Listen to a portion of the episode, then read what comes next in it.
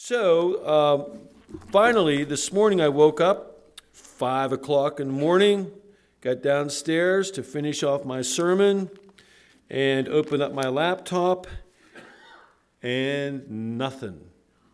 Absolute. All of my research, all of my slides are locked in that laptop, and no matter what I did, I even fasted and prayed, um, I could not get anything out of it. So, we're, we're just going to kind of do like what I do when it's kind of like a Bible study, and we're going to work through that.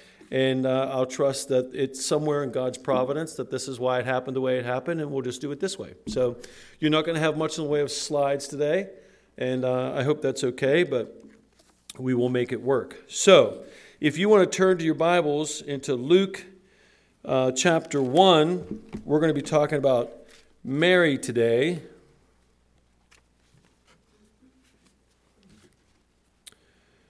And so, um, as we do, I want now remember last week we talked about the angels as a, as a primary group or uh, a group of characters in this biblical narrative, and that the, you, you really need to talk about angels with, with light and darkness as a backdrop in terms of why you talk about angels, and that there was a very important reason why the angels appeared to the shepherds at night because the people were living in darkness and they were trying to make a point with an exclamation point uh, that, uh, that, that God is light and that he was going to bring them out of darkness. And that he not only sent the angels to make that point, but that he sent Gabriel, the archangel. Uh, so he didn't send a, a lesser group or, or a lesser ambassador or a messenger. He sent the best of the best because he wanted to convey to those shepherds, to Mary, to anyone who heard, he wanted to convey to them this is, this is big time.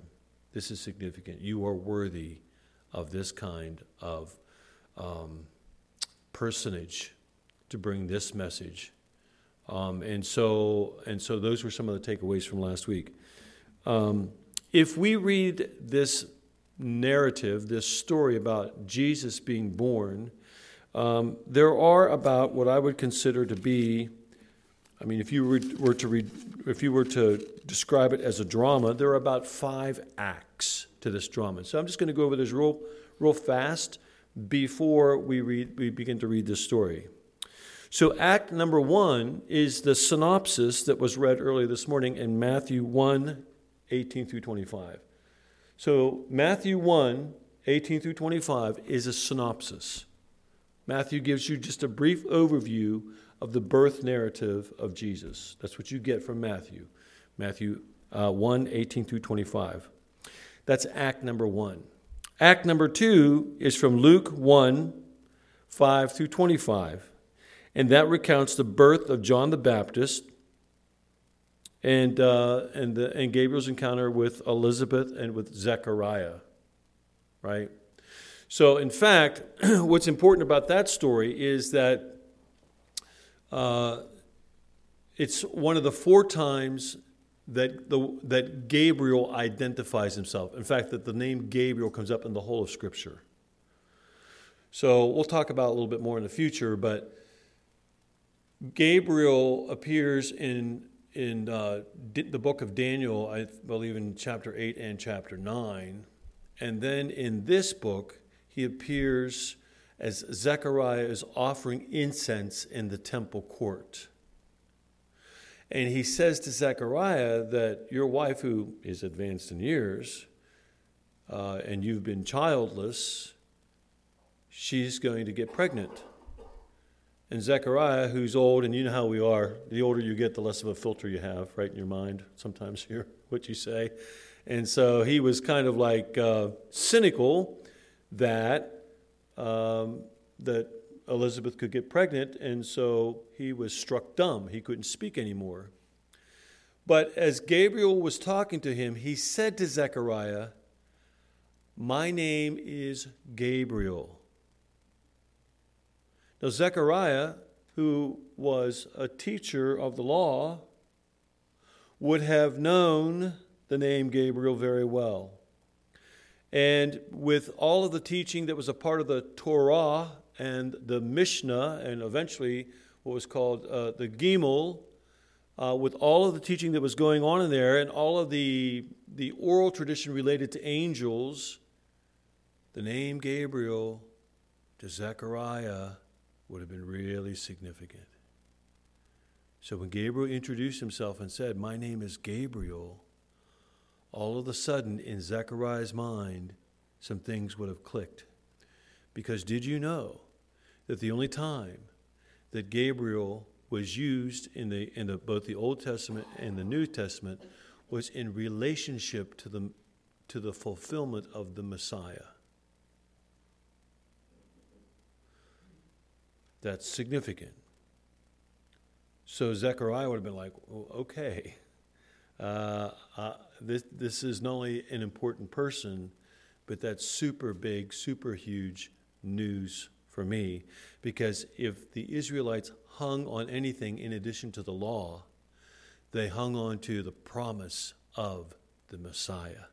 And the fact that Gabriel was connected to the fulfillment of the Messiah was something that made Zechariah have one of those profound aha moments.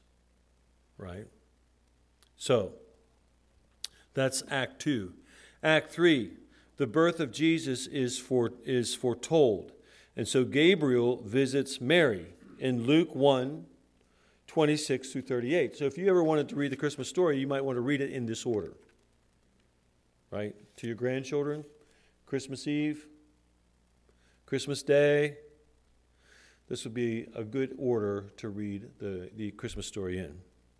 Act number four Elizabeth go, gives birth to John the Baptist, who is a cousin of Jesus's and who is the person that kind of sets the ministry of Jesus up. So in Luke 1 57 through 80, we read where Elizabeth gives birth to John the Baptist and then Zechariah's prophecy, which is significant. Act 5 is the birth of Jesus. And we read about that in, uh, in Acts chapter 2, verses 1 through 7. And as a part of that, we read about his birth in Bethlehem. And then in verses 8 through 20, we read about the shepherds and the angels. And then we go back to Matthew, Matthew chapter 2, verses 1 through 7, about the visit from the wise men.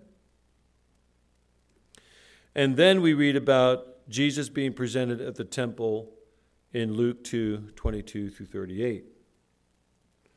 So that's the overview of this birth narrative related to Jesus. Now, I do want to mention this too, because this is really important.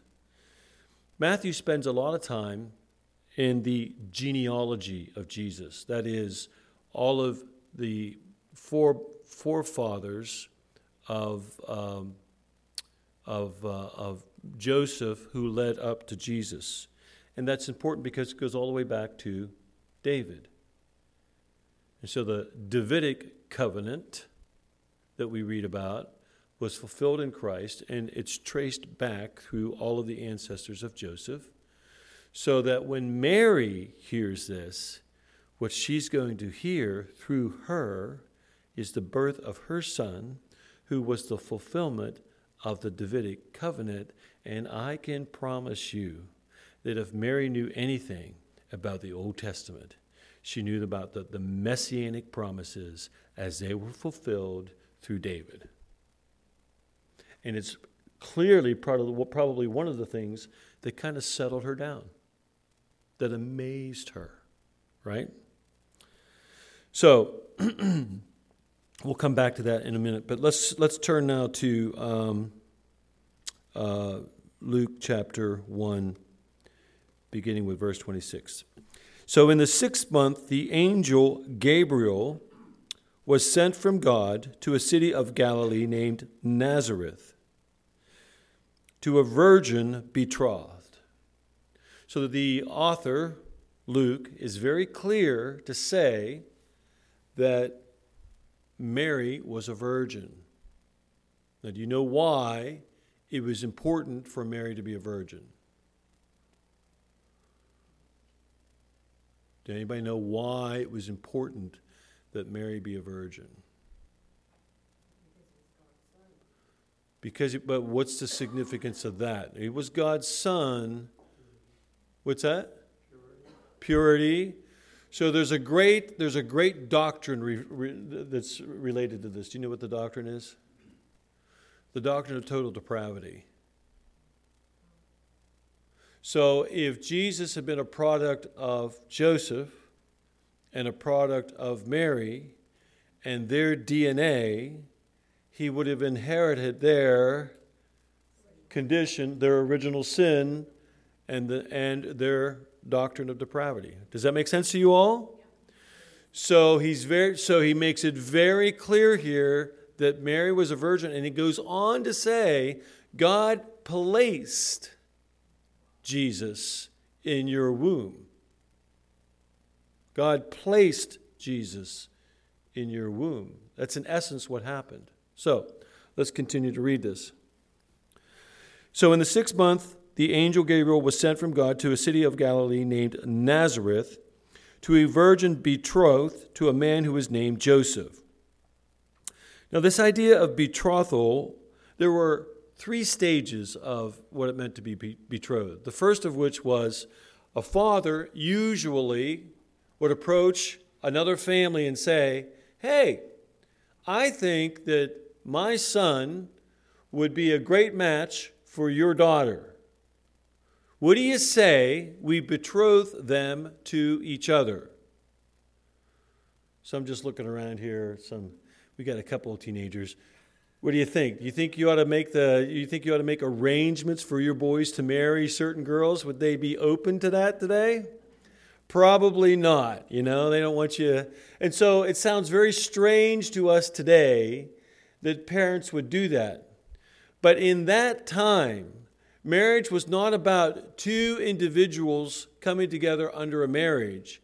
It was about two families arranging a marriage. The fact you, you really didn't have a whole lot to say in who you were going to marry. There were some exceptions. You might have some influence, but by and large, it was the parents who made those arrangements. And so that was, that was the first st- stage of a betrothal. The second stage of a betrothal was that there was this formal ceremony that would take place. And it was very similar to almost like a wedding ceremony. But after that ceremony, you went from that point on six months to a year before you were actually married. But in that ceremony, you were in essence married, other than the fact that you cohabitated together and other than the fact that you could consummate the marriage. You could not do those two things for the next six to 12 months. And so, if either of you did anything by that during that time, it would be considered to be adultery. So you were like 99.9% married, but not quite married. Right? So, uh, so there was this betrothal to Joseph. And both, both of them are described as being righteous. That Mary is, is described as being righteous, as is Joseph. Um, so these were two, um, uh, two distinctive people in terms of their particular faith and how they practiced their faith and the kind of character that they had in that regard. Now, Mary at the time, by all accounts, was probably 12 to 14 years of age. Now, I know if you look at the average 12 to 14 year old today, and think about them getting married, you, you're, it, you would, you would, uh, you would uh, shake your head in wonderment. You're like, no, that's probably not a good idea. But bear in mind that in that time, people matured a little faster than they mature today. And the average lifespan of a person back then was between ages 30 and 35.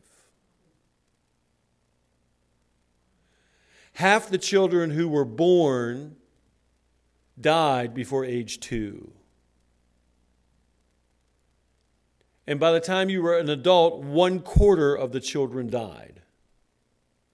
The average woman had to have six pregnancies before, before they could move beyond zero population growth. So, you know, zero population growth is two. So, the average woman back then had to have six pregnancies before you move beyond zero population growth. And the leading cause of death for women in that time was pregnancy. So you can see that in many ways, given the nature of the culture and the time, it probably made sense the couples married younger rather than older because the older you got, the less children you could bear, and the likelihood of how many children would you would lose. It makes sense too, doesn't it? Why in in every culture, particularly Jewish culture, they valued children so much. I mean, anybody who has lost a child knows how painful it is to lose a child. And if you lose three or four children and only keep two or three, then the keeping of those two or three are just it's just so incredibly precious. There were no guarantees. Do you know what the infant mortality rate is today throughout the world? 4.6%. 4.6% throughout the world today versus 50% during the time of Jesus, Mary, and Joseph. So you can see then the significance of why it was important maybe to begin earlier. Now, some people like to think of Joseph as being older. It, it really doesn't make sense for Joseph to have been much older than Mary. Um, and uh, and so you you know you, you get this in some accounts you, you get this almost like creepy thing where this person this this man Joseph is like in his 30s and Mary's like 12 or 14 that's probably not the case. It probably was a pretty traditional marriage and um, and as with all families during that time when you married somebody you stayed in the community in which you got married. So you had the support of your family. So if Joseph was a carpenter chances are his parents were his dad was a carpenter. And so you had all of this sort of you know connections so, that could take place there.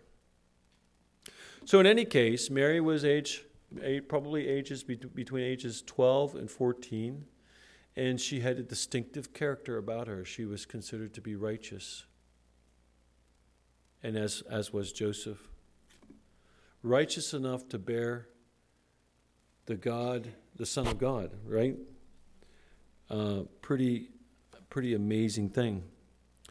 So, to a virgin betrothed to a man whose name was Joseph, the house of David, so she belonged to the house of David, and the virgin's name was Mary. And he, that is Gabriel, came to her and said, Greetings, O favored one. That word favored means honored. Greetings, honored one. You're a 12 or 14 year old girl and the most powerful angel among all the angels shows up and uh, says, You are honored.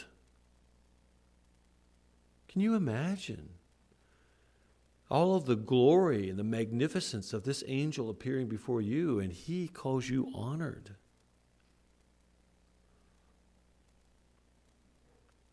Greetings, O favored when the Lord is with you. So the Lord is on your side, the Lord is your protector. But she was greatly troubled. That word troubled means like curious or like perplexed. She was greatly troubled at the saying and tried to discern, to figure out what sort of greeting this might be. And the angel said to her, Do not be afraid, Mary, for you have found favor with God. I, I, I, really love word studies sometimes, and this word favor uh, comes from the Greek word charis. Do you know what charis means? Grace. Grace. It's the word grace. Do not be afraid, Mary, for you have found favor, grace with God. And behold, you will conceive in your womb and bear a son, and you shall name shall call his name Jesus. He will be great and will be called the Son of the Most High, and the Lord God will give him the throne of his father David, and he will reign over the house of Jacob forever, and his kingdom will have no end. So Gabriel just recited a significant portion of the Davidic covenant that you find in whole from 2 Samuel chapter 7. But let's just read a summary of it, okay? So if you want to, turn to your Bibles uh, to First Chronicles. First Chronicles 17. And this is what it says in First Chronicles 17. Mary would have been very familiar with this passage. She would have known this particular passage very, very well, as, as all children in Judaism were taught uh, Judaism as well as all of the other kinds of teachings that were associated with it. But this is from 1 Chronicles 17. So when Gabriel recited this portion here, it should have ignited in her mind, and probably did, this summary of the Davidic covenant. Verse 11 When your days are fulfilled, he's talking to David here, when your days are fulfilled to walk with your fathers, I will raise up your offspring after you, one of your own sons, or great, great, great, great, great grandsons, and I will establish his kingdom. He shall build a house for me, and I will establish his throne forever. And I will be to him a father, and he shall be to me a son. I will not take my steadfast love from him as I took it from him who was before you, that would be Solomon, but I will confirm him in my house and my kingdom forever, and his throne shall be established forever. You see the connection? So Gabriel is citing this in a very, in a very, very deliberate manner. He's telling Mary, that child that is in your womb is the son. Not the direct, not, not the biological son, but in essence, the son, because you are a descendant of David, because Joseph is the son, because you are their, his earthly fathers, and and you are you are the steward over him as you give birth to him. Because of your connection to David in that regard you you he is he is the great great great great great great great whatever grandson of David. He is part of the Davidic covenant. He is the person that I will raise up and he will establish the kingdom forever and forever and Mary said to the angel how will this be since I am a virgin a very practical question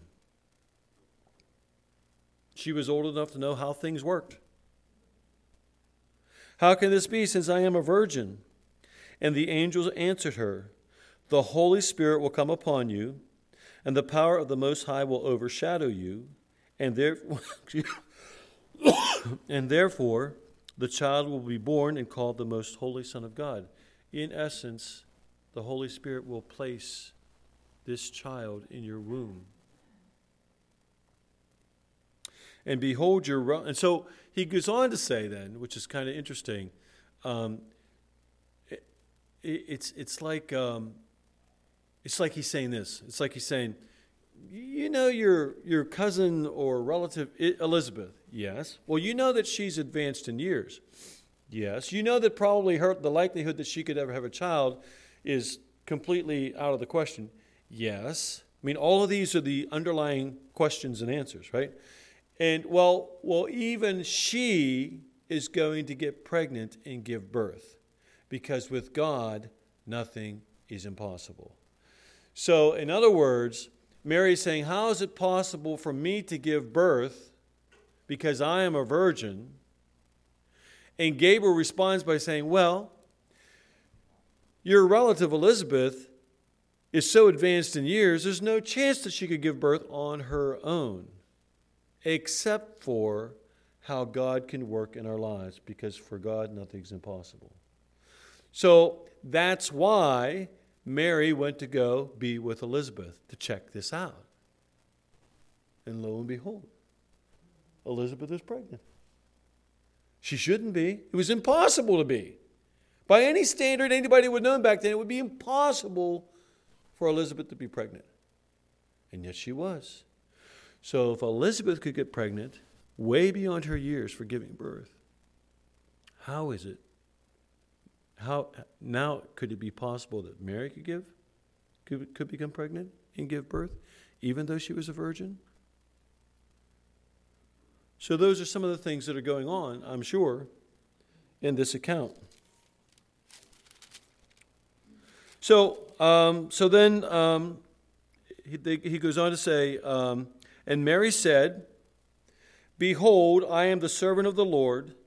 Let it be to me according to your word. Now, I, I just need to tell you, and I've said this in years past, and I'll say it again.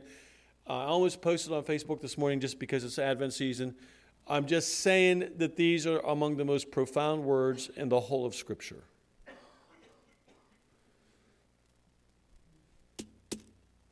There is no way that Mary could hide her pregnancy in that tiny little community that she was living in.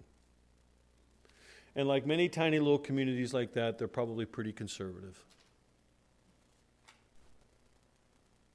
She knew that if she were to be if she were to become pregnant and look like she was pregnant in that tiny little community, betrothed to Joseph, she knew nobody there would believe her if she said, Well, you know, look, this angel showed up, said that I was really blessed and favored by God, and that God was going to put a baby inside of my womb. That's how I got pregnant. Oh no.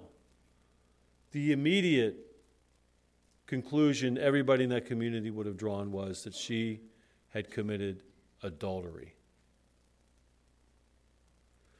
And that in some, well, at least in the Old Testament, and I don't know how much it was practiced at this point because of Roman rule, it would have qualified her to be stoned. So she was going to get pregnant, and she had no explanation about how she got pregnant other than what Gabriel had said to her. And people would have concluded that she had been fooling around and had committed adultery and had dishonored Joseph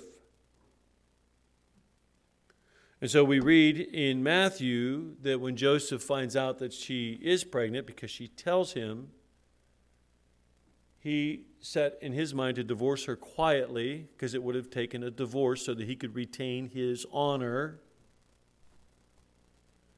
He chose not to, uh, so he, he chose not to make it her a public spectacle, but to divide, to, but to divorce her quietly, so so to minimize any dishonor in her life. And then the angel of the Lord appeared to Joseph and said, No, I want you to marry her because what she's carrying is a child from God.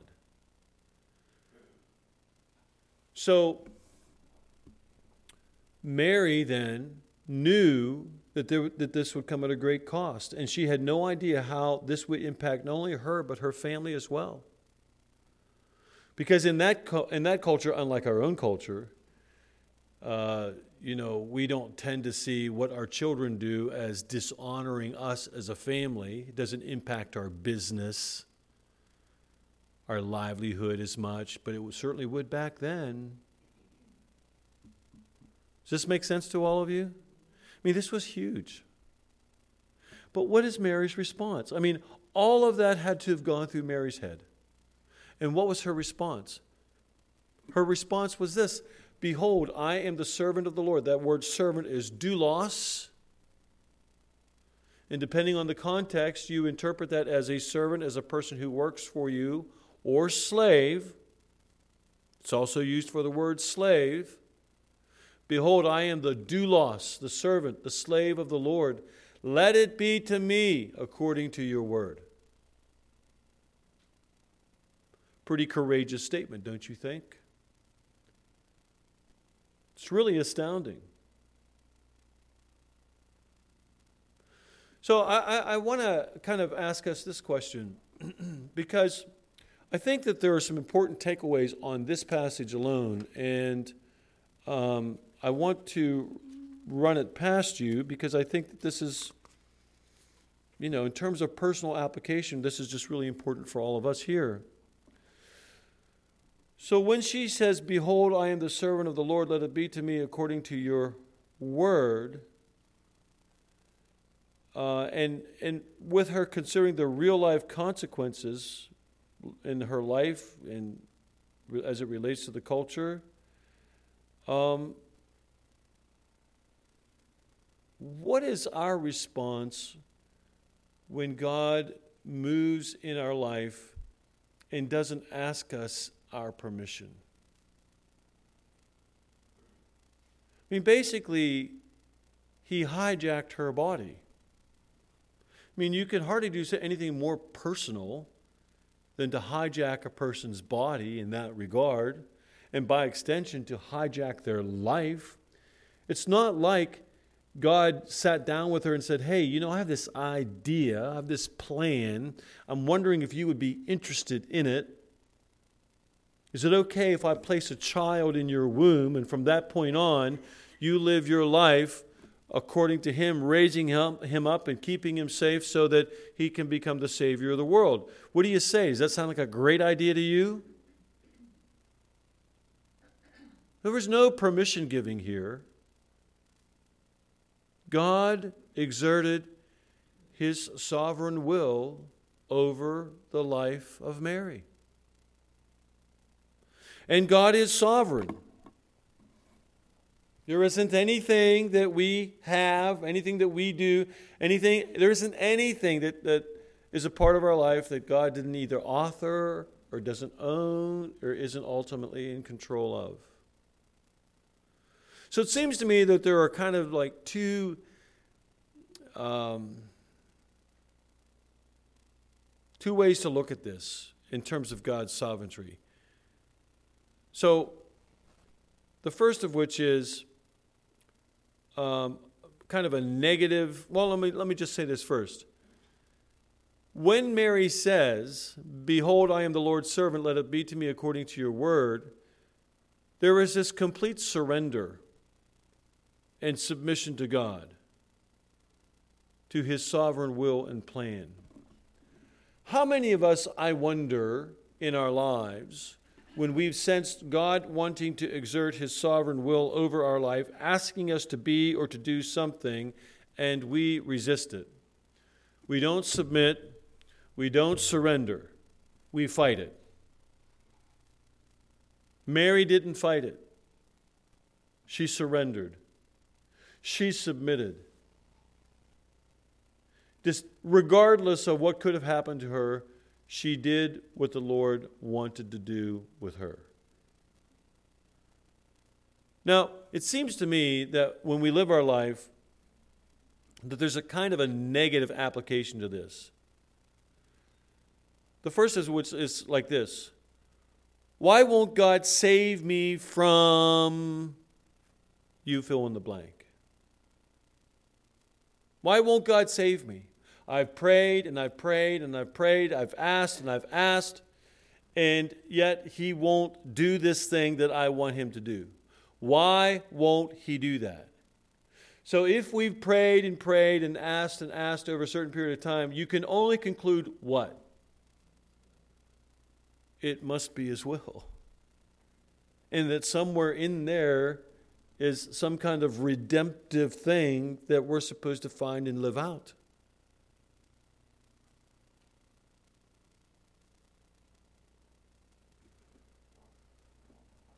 So maybe the maybe when, when we say God isn't answering my prayer, maybe the unanswered prayer is God's answer.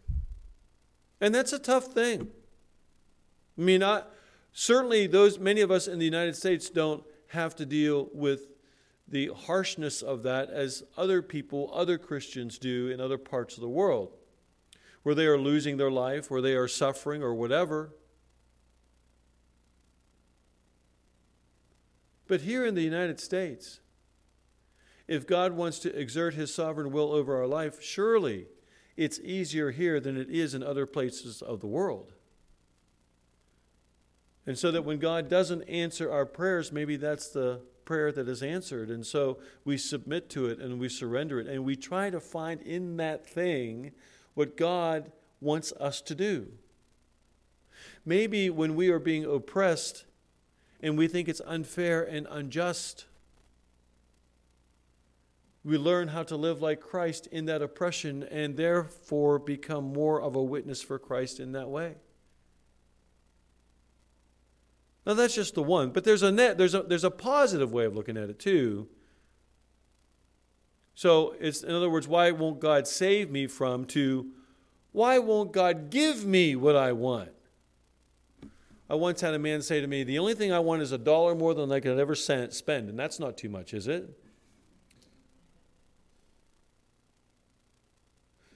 I posted a meme on my Facebook not too long ago where somebody said, You know,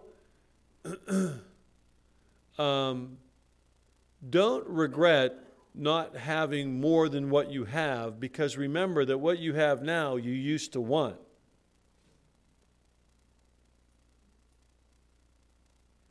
And we're like that. It's really never enough. Did you ever think that maybe sometimes God only gives us what it is that he only gives us the good things, enough of the good things that we have, because if we got anything that was even more good or even better, we just really couldn't handle it very well. You know, there's like a lot of pastors who want bigger and better churches. And they get frustrated that they can't have a bigger or a better church. When in reality, it's God's blessing that they don't have a bigger, better church because they couldn't handle a bigger, better church. It would go to their head, it would give them pride.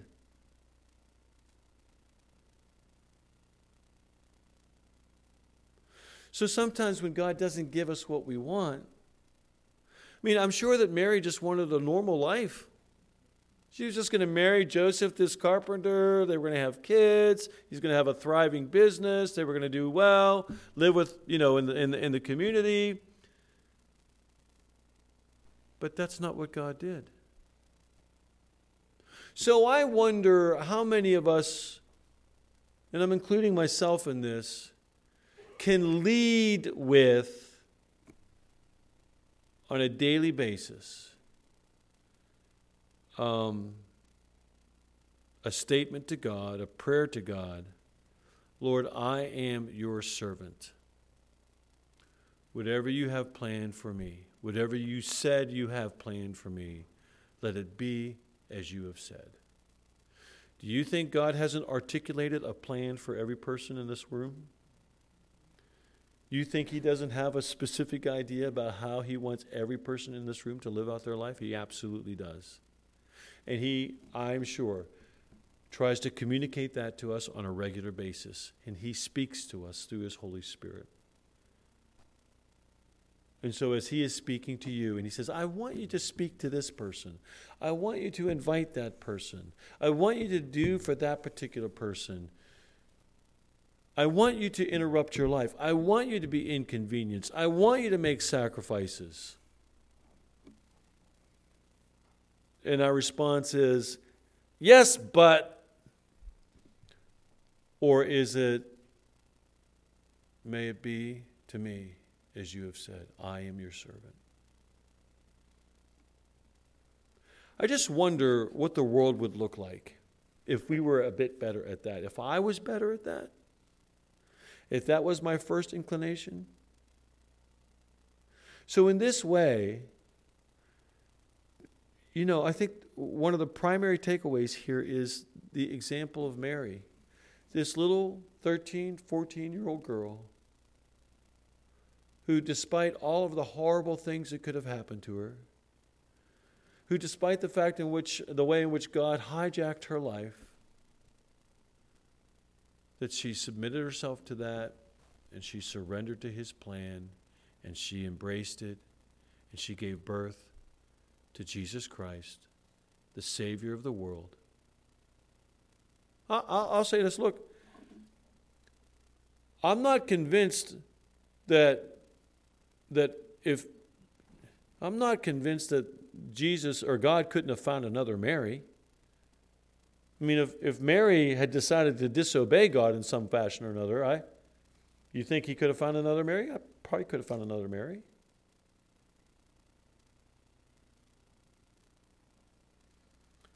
But in his providence, he knew that Mary would be born. He knew the kind of person she would be. He knew that she would be the perfect person for what it was that he was wanting to attempt. So you have that, that argument as well. But I would just say, as we participate in the Lord's Supper this morning,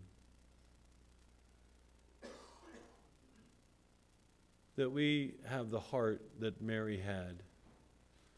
Because Mary gave birth to Jesus but we are to bear Jesus. Jesus was born through Mary. Jesus is born in our lives, B O R N E. And so when God says to you, to me, I want to hijack your life, I want you to use your body so that my son can be born in your life in this world in which we find ourselves. Can you see how our lives can parallel that of Mary's?